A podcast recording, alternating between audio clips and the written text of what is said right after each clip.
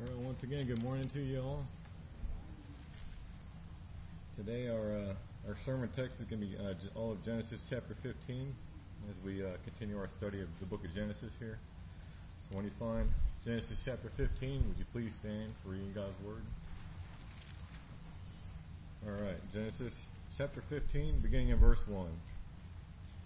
After these things, the word of the Lord came to Abram in a vision. Fear not, Abram, I am your shield. Your reward shall be very great. But Abram said, O Lord God, what will you give me? For I continue childless, and the heir of my house is Eliezer of Damascus. And Abram said, Behold, you have given me no offspring, and a member of my household will be my heir.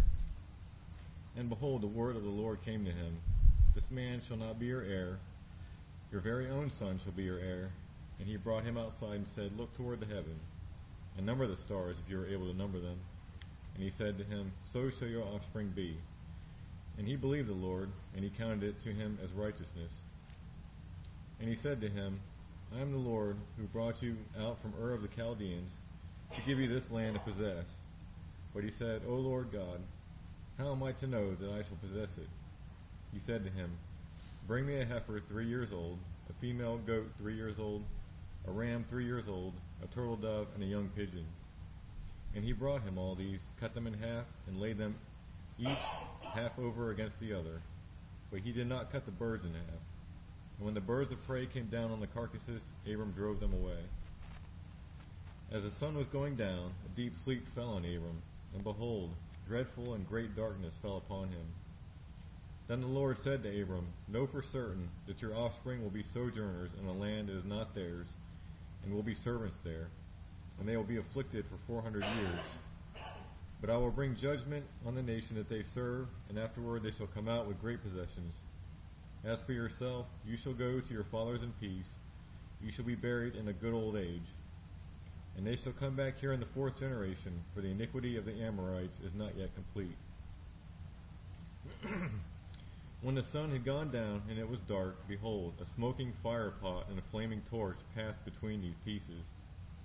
On that day the Lord made a covenant with Abram, saying, To your offspring I give this land, from the river of Egypt to the great river, the river Euphrates, the land of the Kenites, the Kenizzites, the Cadmonites, the Hittites, the Perizzites, the Rephaim, the Amorites, the Canaanites, the Girgashites, and the Jebusites. Amen. May the Lord bless the reading of His Word. Let's pray. Father, again, we come before your throne of grace this morning, looking to you in our, our weakness, Lord, seeking your help, your aid, indeed, your enabling power. This text that we uh, come to this morning is so critical for the rest of the Bible message. And then, in addition to that, it has implications that directly affect us in our daily walk with you, our living in this world, in all these things, Lord, in grasping what you are saying here. We, we need your help. So I pray, Lord, that you enable me to speak with accuracy, with clarity, and enable all of us to receive your truth. And may it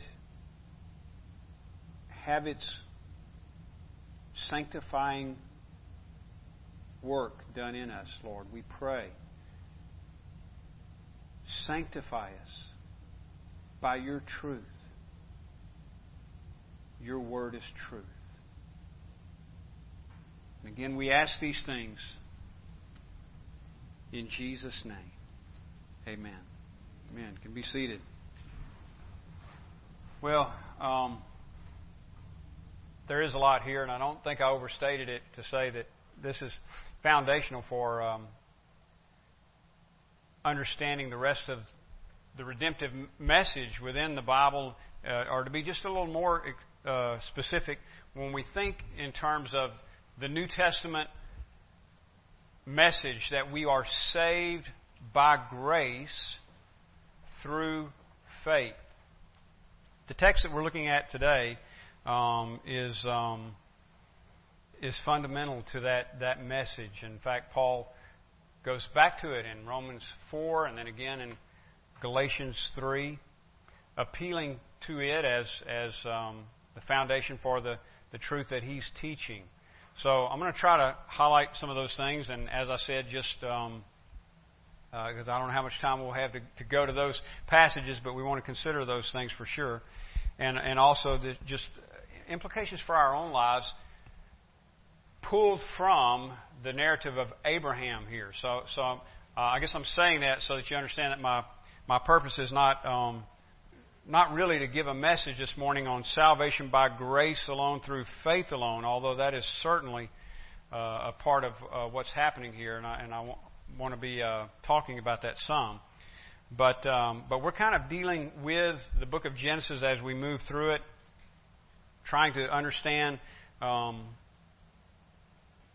what the author intended when it was written, what the readers that were contemporary to Moses would have taken from it, and then also um, what we are to take from it as New Testament Christians. So, uh, Lord willing, we'll be trying to do all of those things as we continue to, to move through. So, as part of that, I had a couple of questions last week um, that, I, and I just want to come back to this one thing here, and it'll help set us up anyway as far as context. But last week we talked about Melchizedek, which uh, is another uh, He's, he's kind of a, a vague figure in the in the Old Testament story, but he plays a crucial role uh, as far as pointing toward the ministry of Jesus. And we we could probably spend oh I don't know several sermons talking about Melchizedek. So it's kind of hard to just kind of gloss over that. Um, but we would have to go spend some time in the book of Hebrews in in five, six, seven, and eight, uh, uh, or seven mainly in the book of Hebrews. So, so I just what I tried to do last week was just let you know that he was that he is he does represent here a type of Christ. But I did want to come back to something that was mentioned, and uh, as I said, that it'll help us with context anyway. Um, when Abraham defeats the uh, four kings with with his alliance, defeats the four kings. Um, mentioned uh, in chapter 14. That battle is mentioned in chapter 14. He comes back from that victory. He is greeted by two kings um, the king of Sodom and Melchizedek, king of Salem, or what would we would know as Jerusalem, uh, was actually a city before the Jews had it, uh, and a stronghold. Um, and this again is one of those things I didn't have much I didn't devote much time to last week, but the, the, the contrast between these two kings could not could hardly be much greater. Um, here is king of Sodom, Bera, um, and Sodom is a wicked place, and uh, and we're reminded of that in the passage. Uh, and what he's looking to do is kind of get his stuff back that Abram that Abram was was able to uh, take back from the from the aggressors, and uh, and then kind of pay Abram off. You know, just give me the people back. You or is actually you take the stuff and just give me the people back. And uh, Abram refused to do that, lest he would say, lest the king of Sodom would say that he made Abram rich. Um, message there, by the way, and you know, uh, not looking to the riches of the world, but trusting in the blessing of God. So there is Bera, king of Sodom, and then the other king is Melchizedek, king of Salem. That's the word Salem. There's the word uh, get the, we get the word uh, the Hebrew word shalom comes from means peace or or well-being. It's kind of a uh, uh, probably a stronger term than we might think of when we use the, the, the word peace because it just encompasses more so I like to, uh, as many people do, I like to use the, the phrase well-being. It's a, it's a, a wholeness. And that's where that term comes from. So his name, Melchizedek, means king of righteousness. And then we're also told he is king of peace or Salam. So he's, while, while Bera is king of Sodom, this wicked city, Melchizedek is king of righteousness and king of peace. And, if that weren't enough, priest of God Most High. So this one man is both king and priest. King of righteousness, king of peace, and at the same time, priest of God Most High. He's not a pagan, an idolater. He's a worshiper of the one true God. And when he greets Abram, we're told in verse 18, chapter 14, verse 18, that he brought out bread and wine. Now, now let me just say this. I'm not going to spend much more time on this, but um, what he does is two things essentially. He blesses Abram and he blesses God. Isn't that good? Uh, and and when you bless bless God, well, yes, but when you you know the term bless, uh, and and I was actually uh, looking at the the Greek text here, which is the, the Greek translation of the of the Hebrew, um, where they use the common word for blessed, which means to speak well of. So, when you think of blessing God, you can think in terms of that's a way of talking about praise, worship. Speak well of Him, like Jude did in Jude 24 and 25 that we read earlier. And so Melchizedek blesses Abram and he blesses God. That's in verses 19 and 20. Blessed be Abram by God Most High, possessor of heaven and earth. And notice his high view of God as, as a creator or possessor of all things, owner of all things, heaven and earth. And blessed be God Most High, who has delivered your enemies into your hands. So he credits God for the victory that Abram just one. So in the process of doing that, or just prior to his blessing, he brings out bread and wine. And I was asked if that was significant because um, I had mentioned that he's presented here as a as a type or a foreshadowing of the Lord Jesus Christ. And I do think it's significant, maybe more than we uh, realize or, or have uh, stated for us here. But, but I do think it's significant because this would have been a common way, I think, of, of establishing a, a, a special relationship. In other words, I, what I don't think it was was, um, you know, Abram, Abram had a hard day in the battle. Bring out the refreshments, you know and uh, we'll we'll sit around and have uh, uh, milk and cookies, or in this case, bread and wine, or Kool Aid, or something like that. No, what I think is happening here is as priest of God Most High, it, it's a, it's a ceremonial um, meal similar to um, what the Lord did in the uh, in the Lord's Supper, what we do when we partake of the Lord's Supper, and I think it's probably not a stretch to say that it that it foreshadows that. Okay, because Melchizedek definitely foreshadows Christ, and it's Christ who is our King of righteousness, Christ who is our King of peace, Christ who is our um, High Priest, priest of the Most High God or God Most High, and we um, display, put on display, or, or uh, symbolically display our covenant with Christ through partaking of the bread and the wine. The bread representing His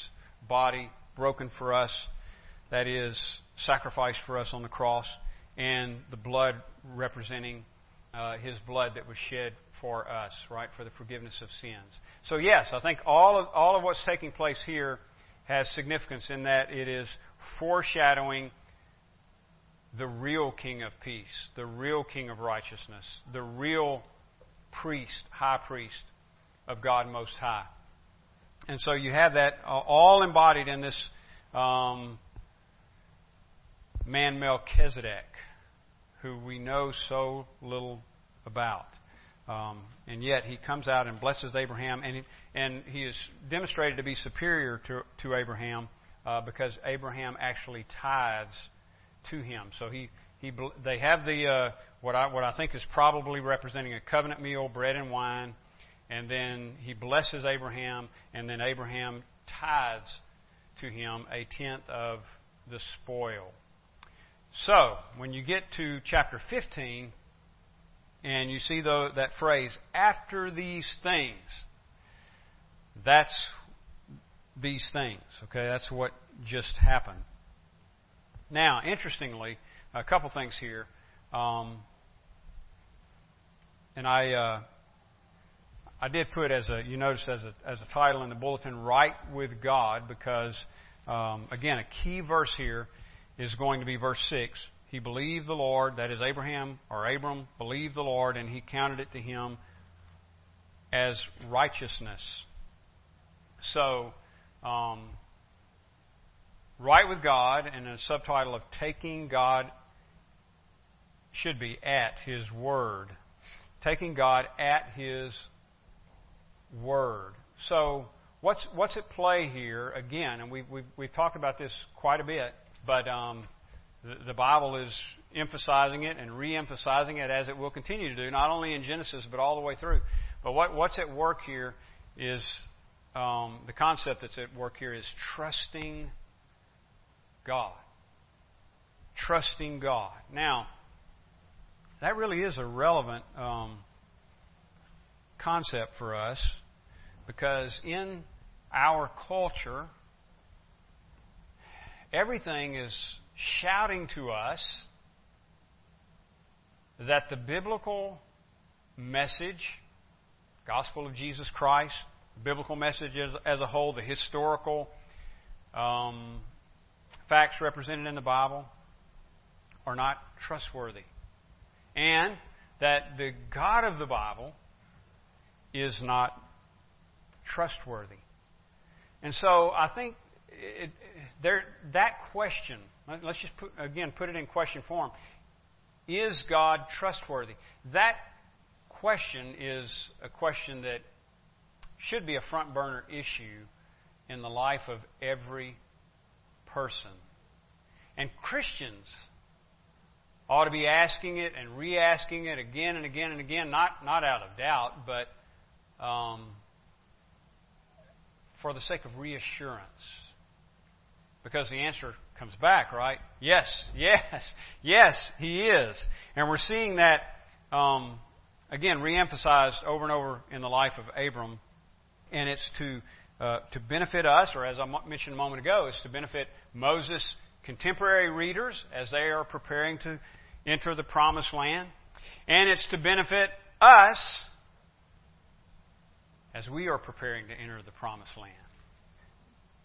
Not a geographic spot in the Middle East, but eternity.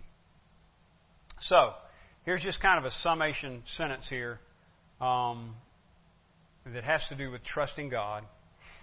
When Abram could not see how God's promise would be fulfilled, he nevertheless trusted him.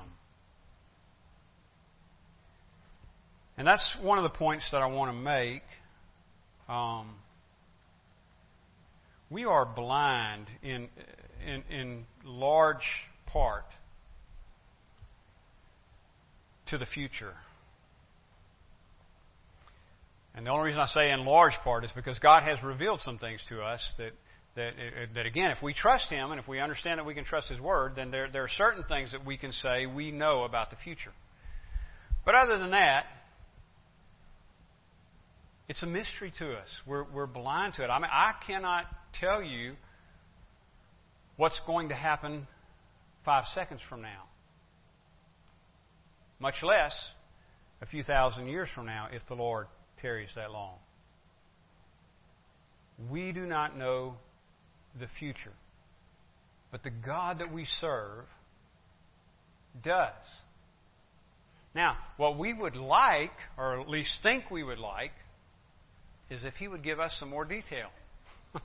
Regard, especially, especially when it comes to the specifics of our own lives, right? So if, if you and I, are, if, if, if we were living in Ur the Chaldees and God called us out, we might say, okay, Lord, um, just exactly where is it that we're going. But the writer of Hebrews tells us that Abram packed up and left, not even knowing where he was going. So he's leaving everything familiar to him and going to the unfamiliar. And of course, what we've been seeing in the last few chapters is him moving about actually in this land that God has promised him, but, but he's living there as a stranger because it is still occupied by the Canaanites. And uh, basically, what he has, what Abram has, is the stuff that he's carrying with him as he moves around, um, living the life of a nomad or Bedouin. And so he doesn't he, do, he doesn't know initially when he sets out, he doesn't know where he's going. Now, he, geographically, he's in the area, he's in the land, but it's not yet been handed to him. In fact, it won't be. Uh, in his lifetime, it won't be delivered to, it'll be delivered to his descendants, but not to him. So he, the land's not been given to him. And what's more at issue here in our uh, current text is the descendants, where are they? the, the land. There are two things as, as part of the, God's promises here. Um, the seed, or descendants. Some translations will say descendants, something like that. Um, offspring. The ESV uses the word offspring. Abram's offspring, and then the second part of God's promises has to do with the land. And those two things go together. The land is going to be given to the seed, the offspring. Well, Abram's in the land, but he doesn't possess it. And he has no offspring. What I'm saying is this he, he has the promises of God, but he cannot see how the promises will come to pass. It, it just doesn't look like things are moving in that direction. And you know, some Christians may, especially in, in America, um, we, we may look at American culture and say, you know, this doesn't look like it's going the right way. It do, doesn't th- look like things are moving in the right direction. And yet we know that the gospel is going to go out to all nations, that there are going to be people saved from all peoples, tribes, tongue. And but you look, you look, in, at least you watch the news, and you look not only in America but around the world, and you, you have large chunks of the world secularized and becoming more and more secularized, and then other large chunks of the world serving false gods and involved in false religions. And you might think, just how is it that these promises are going to come about? How is it that your kingdom is going to come, Lord, and that your kingdom is going to be filled up with people? Now, now maybe that's a little bit of analogy to, way, to what Abram might be thinking. But what Abram was determined to do was hold on to God's promises because he knew that God was trustworthy. So it's, it's not always important. In fact, probably more times than not by far. It's not important that we understand how God's plan is going to come together. What's important is not that we know that. What's important is that we know God. What's important is that we know His Word, that we hear Him speak. Listen, God is speaking. God is speaking. Are you listening? Listening takes, takes reading. It takes reading the Bible because this is where He's speaking. And He's still speaking today. Now, here's one of the interesting things here in, in verse 1. After, after these things, the word of the Lord came to Abram. That is so important. I mean, this is how God communicates through His Word. This is how God expresses Himself. That's not foreign to us, is it? I mean, we can understand that's how we express ourselves um, for the most part, through Word. And that's because we're created in the image of God. We, we, we, um, by God's design, we, we have language, and that's, that's how we communicate. So God expresses Himself. That's why you see in Genesis 1, And God said, Let there be light. But this is the first time in the Bible that we see this little phrase, the word of the Lord. And I think that's significant because it's, it's if you continue reading the Bible, it's not going to be a foreign phrase at all. You're going to see it over and over and over again because, again, this is how God expresses Himself. I know um, we think we can come up with better ways. God has chosen to make himself known through his word. And not only that, but it says the word of the Lord came to Abram in a vision. The word of the Lord came to Abram. I love that because, and Lord willing, I'll come back to this in a minute, but this is the background. This is the backdrop, I think, for John 1. John, the Apostle John, not John the Baptist, but the Apostle John, John does something rather strange in, in uh, hopefully I won't fall here right in front of everybody. But John does something rather strange in, in his gospel.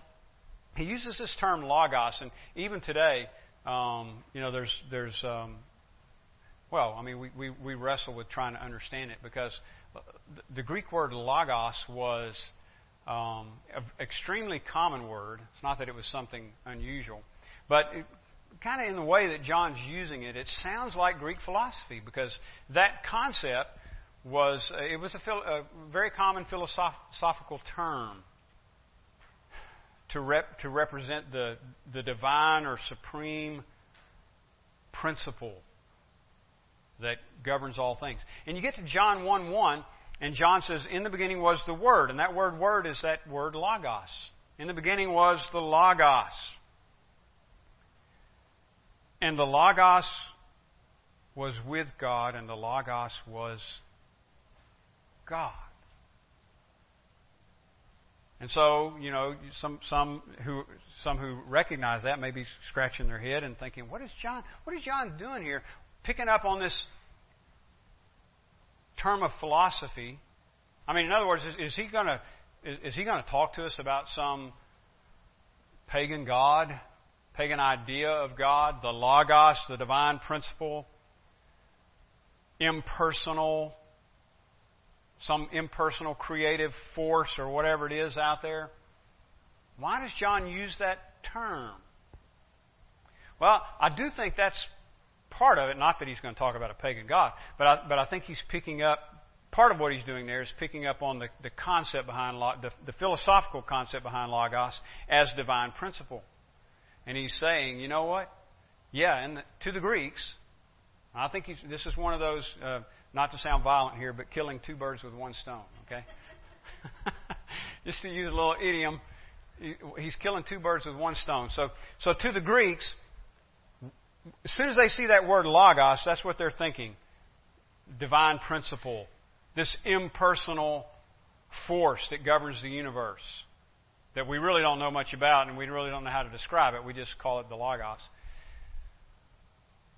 Except John blows their mind a little further down when he says, the logos, who was with God and who was God, became flesh and dwelt among us. And we beheld his glory, the glory as of the only begotten Son of the Father. And then he just blows that whole idea of non personal God and says, Let me tell you. I think, the, I think that's part of what he's doing. He's saying, Let me tell you about the Logos. Let me tell you, let me tell you who the Logos is. It's not just a what, it's a who. And he became flesh, and we beheld his glory. And his name is Jesus, and He's the Lamb who comes to take away the sin of the world, the eternal Son of God, who was with God in the beginning and was God Himself. But there's something else I think John is doing there. And a lot of times when, you, when you're reading the New Testament, you can tell a lot of times that um, it's written with Jews in mind. They, they've largely. I mean, they, they, that's understandable. I mean, they were Jews, right, for the most part, and they're writing to Jews. The, the early church was mostly made up of Jews. And so they've got this whole Old Testament background. And so they speak to them that way, some more than others. John's gospel is probably a little more geared for Gentiles, where um, Matthew, you can tell he's really targeting Jews. He, he, keeps making statements and he keeps backing them up with Old Testament scripture, which you know the, most of the world wouldn't have cared about, but Jews would have cared about that. You know, Matthew just repeatedly says something like, you know, this happened so so that uh, this would be fulfilled, or to fulfill the words of the prophet, you know, so and so. And he's making his case to the Jews. Anyway, I think that's a little bit of what John's doing in John 1 as well when he uses the term logos, because it would have been used here in the Greek version of the Old Testament. The Word of God came to Abram. The logos came to Abram. So what I'm saying is this. While John uses the term logos, in the Greek mind, they would have been thinking about this philosophical concept, you know, the divine principle.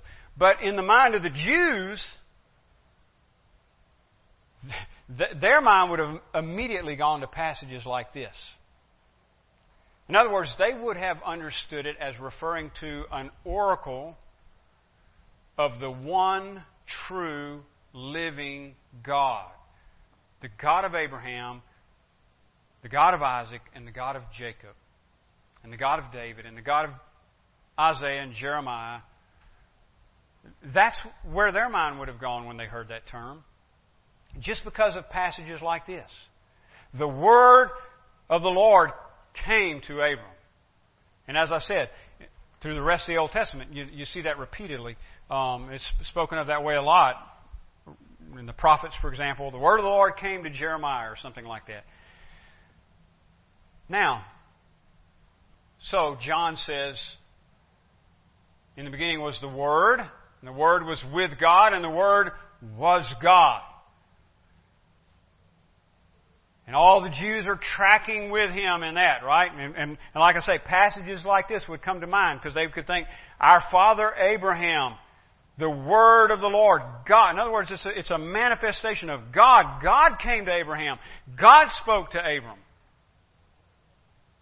And then, the same way that, or at least with the same statement, that John blows the mind of the Greeks when he says, Yeah, that divine principle became flesh and dwelt among us.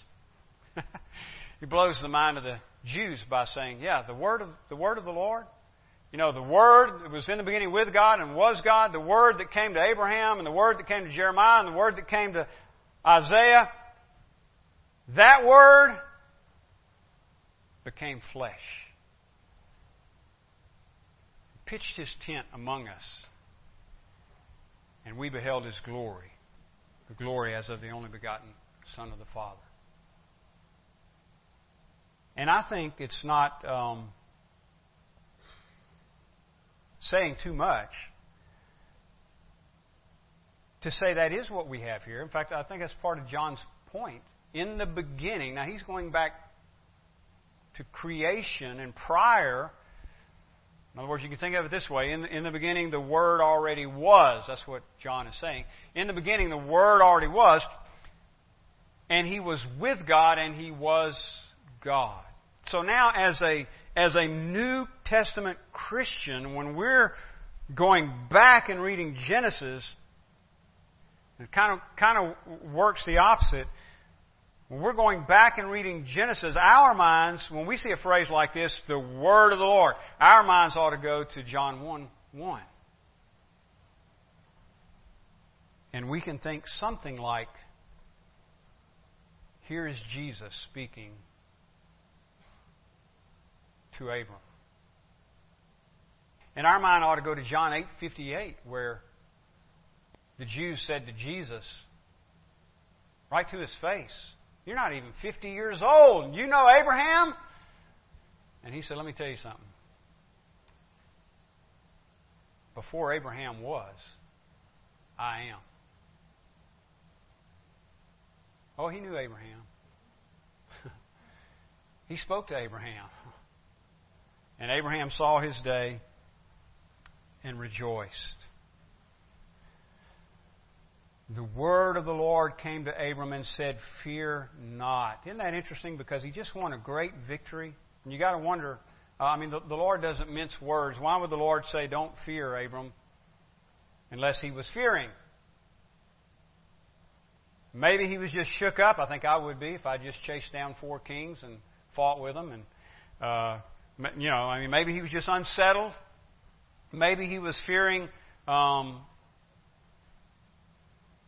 some kind of, of, of revenge, you know, that they would be able to strengthen and come back on him. Or maybe he's just thinking, you know, I've tried to do everything the Lord has told me to do. And even when we divided the land, I, I let Lot pick, and, and it was not. I didn't go towards Sodom. Lot went over towards Sodom. And I've just, I've just tried to be obedient and follow God. And I find myself in the middle of a battle, fighting for my life. Uh, maybe, maybe that's what he was unsettled about. I think I can identify with that. But listen, in that time of fear, God speaks. Kind of puts you in mind of the disciples in the boat, doesn't it? And the boat's just reeling and rocking, and here comes Jesus walking along, and I, you, you'd kind of expect him to say, Hey, I'm fixing to fix this and everything's going to be all right. But the first thing that he says is, Fear not. Fear not. He does, he does that before he calms the storm. That is, he focuses on the, the inner storm before he focuses on the outer storm. Now, and he does wind up taking care of the outer storm. And in some fashion, he, he, he, always does that. Um, I mean, think about it. The worst they can do is kill us, right? And if they kill us, we, we go to glory. So, storm's over. Fear not. Listen to what he says. I am your shield. Your reward shall be very great. I am your shield. Now just think about that a moment. The living God. Yeah, Abram, you went out there and you fought. You put your life on the line. You expended all of your strength. And you're exhausted. But you need to know something, Abram. I'm your shield. And when you're in the battle, I'm, I'm the one protecting you. Protector with a capital P, shield with a capital S, right? It's not just I got your back, it's I got your front and your sides. And he already told him this, didn't he? He said it back in chapter 12 I'm going to bless you and I'm going to make you great, and I'm going to bless those who bless you, and I'm going to curse those who esteem you lightly. Well, God hasn't changed his mind. But Abram needs a reminder. So he says, I'm your shield and your reward shall be very great. Now, actually, that phrase can be translated two different ways. And if you're looking at a King James, it's going to say something like, I am your shield and your exceeding great reward making God the reward. I like that.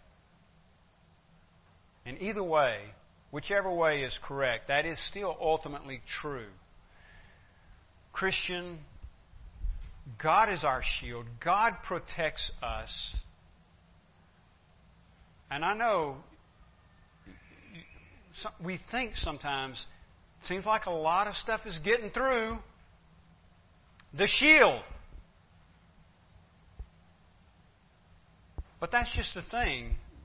The stuff that gets through has to go through by permission. The shield is not faulty. God's not, he's never, it's not like he's on break and he missed out on something. Whatever reaches us, reaches us by his design. And we might be think that we might be tempted to think, well, you know, that doesn't sound like much protection. Well, because we're somewhat like Abram. You know, I mean, we've got the present battle in view. We've got the present circumstances in view. You know, here I am, I'm a stranger in a foreign land. I can't even, you know, settle down and make a home. Where God's got the big picture in view. In fact, He's going to talk about that just a few verses down where he says, "Oh yeah, you're going to have seed, you're going to have offspring, and they're going to they're going to be slaves in a foreign land for 400 years, and then they're going to come back here." You see, God's got the the whole picture in view. And what he's doing when Abram is in the midst of that battle, that's a small part of God's big plan, and God is working all of that out for Abram's good to fulfill his promise. I'm going to bless you and I'm going to make you great and you're going to have more offspring than you can count and you're going to inherit the land. Real quick, because we're out of time, so let me let me let's move down to uh, um, Abram's concern. And As I said, we we don't often we we don't see how things are going to work out So Abram says, verse 2, but Abram said, Lord, what will you give me? For I continue childless. Remember, he's, he's got this promise in his mind of offspring. But he says, I continue childless. And the heir of my house is Eliezer of Damascus. And Abram said, Behold, you have given me no offspring, and a member of my household will be my heir. Now, I think if he were angry, or if he were accusing God, I think God would, would respond um, in righteous wrath. Uh, I'm, I'm, just mentioning that because what I, I don't think this is evidence here of, of some kind of major doubt on Abram's part. You know, you promised me offspring, you have not given me offspring. I, I, I think it's an indication of lack of understanding. I mean, he's saying, I, I'm not seeing, Lord, how this is working. It's kind of like Mary when the angelic messenger announces to her that she's going to have a child, and she says, How can this be since I'm a virgin? So Abram's saying, I, I, how, how can this be, Lord? How's it going to work? And behold, the word of the Lord, there it is again, came to him this man shall not be your heir. I always love it when the Lord just really, you know, emphasizes something. This man shall not be your heir. Your very own son shall be your heir.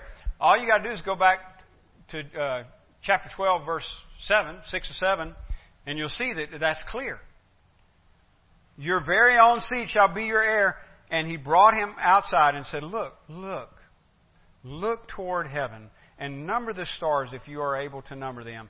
Then he said to him, So shall your seed be.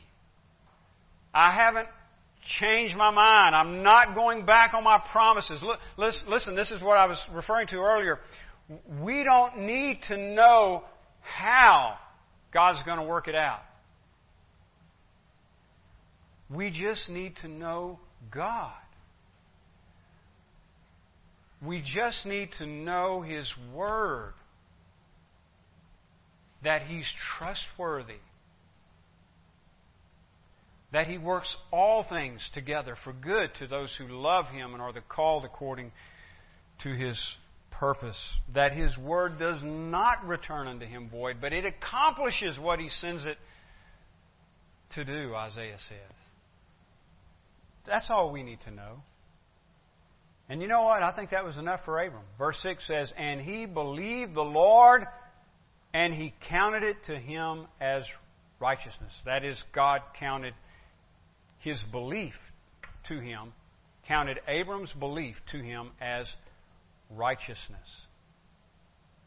So Abram believed. Now let me just put in my synonym there. And he trusted the Lord. Because that's what's happening here. And, and Christ, Christians, when we talk about faith, that's what we're talking about. Trusting God. And so God said, essentially, no, no, no, no, no. Eliezer is not going to be your heir. My promise is good. It's going to be like I told you a son, your very own son, shall be your heir. And so Abram's believed, that is, he trusted the Lord. He trusted, listen, he trusted his word. He trusted his word. And the Lord counted, or literally it's reckoned, the Lord reckoned that, an accounting term, put it to his account. The Lord reckoned that trust as righteousness. And it works the same for us. Romans 4, Galatians 3, Paul appeals to this very text to show the way that we are made right with God. That's the idea behind righteousness. The way that we are right with God is by trusting Him. To be a little more specific, trusting in the Lord Jesus Christ, what He has done, His saving work. God sent His Son, right? For God so loved the world, He gave His only begotten Son. Brothers and sisters, that is the fulfillment of this text. Verse 4 This man shall not be your heir, your very own son shall be your heir. Well, Abraham had children, and of course, Isaac is the child of the promise, but ultimately that is fulfilled in Jesus Christ. He's the son of Abraham, who is the heir to the promises of the covenant of Abraham. And Paul makes that clear again in Galatians 3. And even goes on to say that we are children of Abraham if we have faith, that is, if we trust in Jesus Christ. Salvation is by, and I know we hear this phrase a lot, but salvation is by grace. That is God's grace. It's a gift alone. Can't work for it. We'll see that more as we go through this text. God cuts a covenant, a unilateral covenant with Abraham. Can't work for it. It's by grace alone through faith alone. That is through trusting God's Word. God gave His Word to Abram. He trusted God's Word, and it was counted to him as righteousness. That is, he put in right standing with God. Brothers and sisters, it works the same with us. God gave His Word.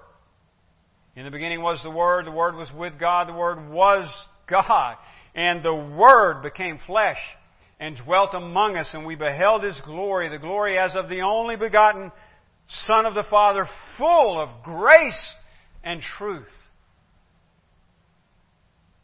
And we are saved, that is, we are put in right relationship to God by trusting His Word. Jesus. Would you stand, please? David, you mind leading us in a word of prayer and we'll be dismissed?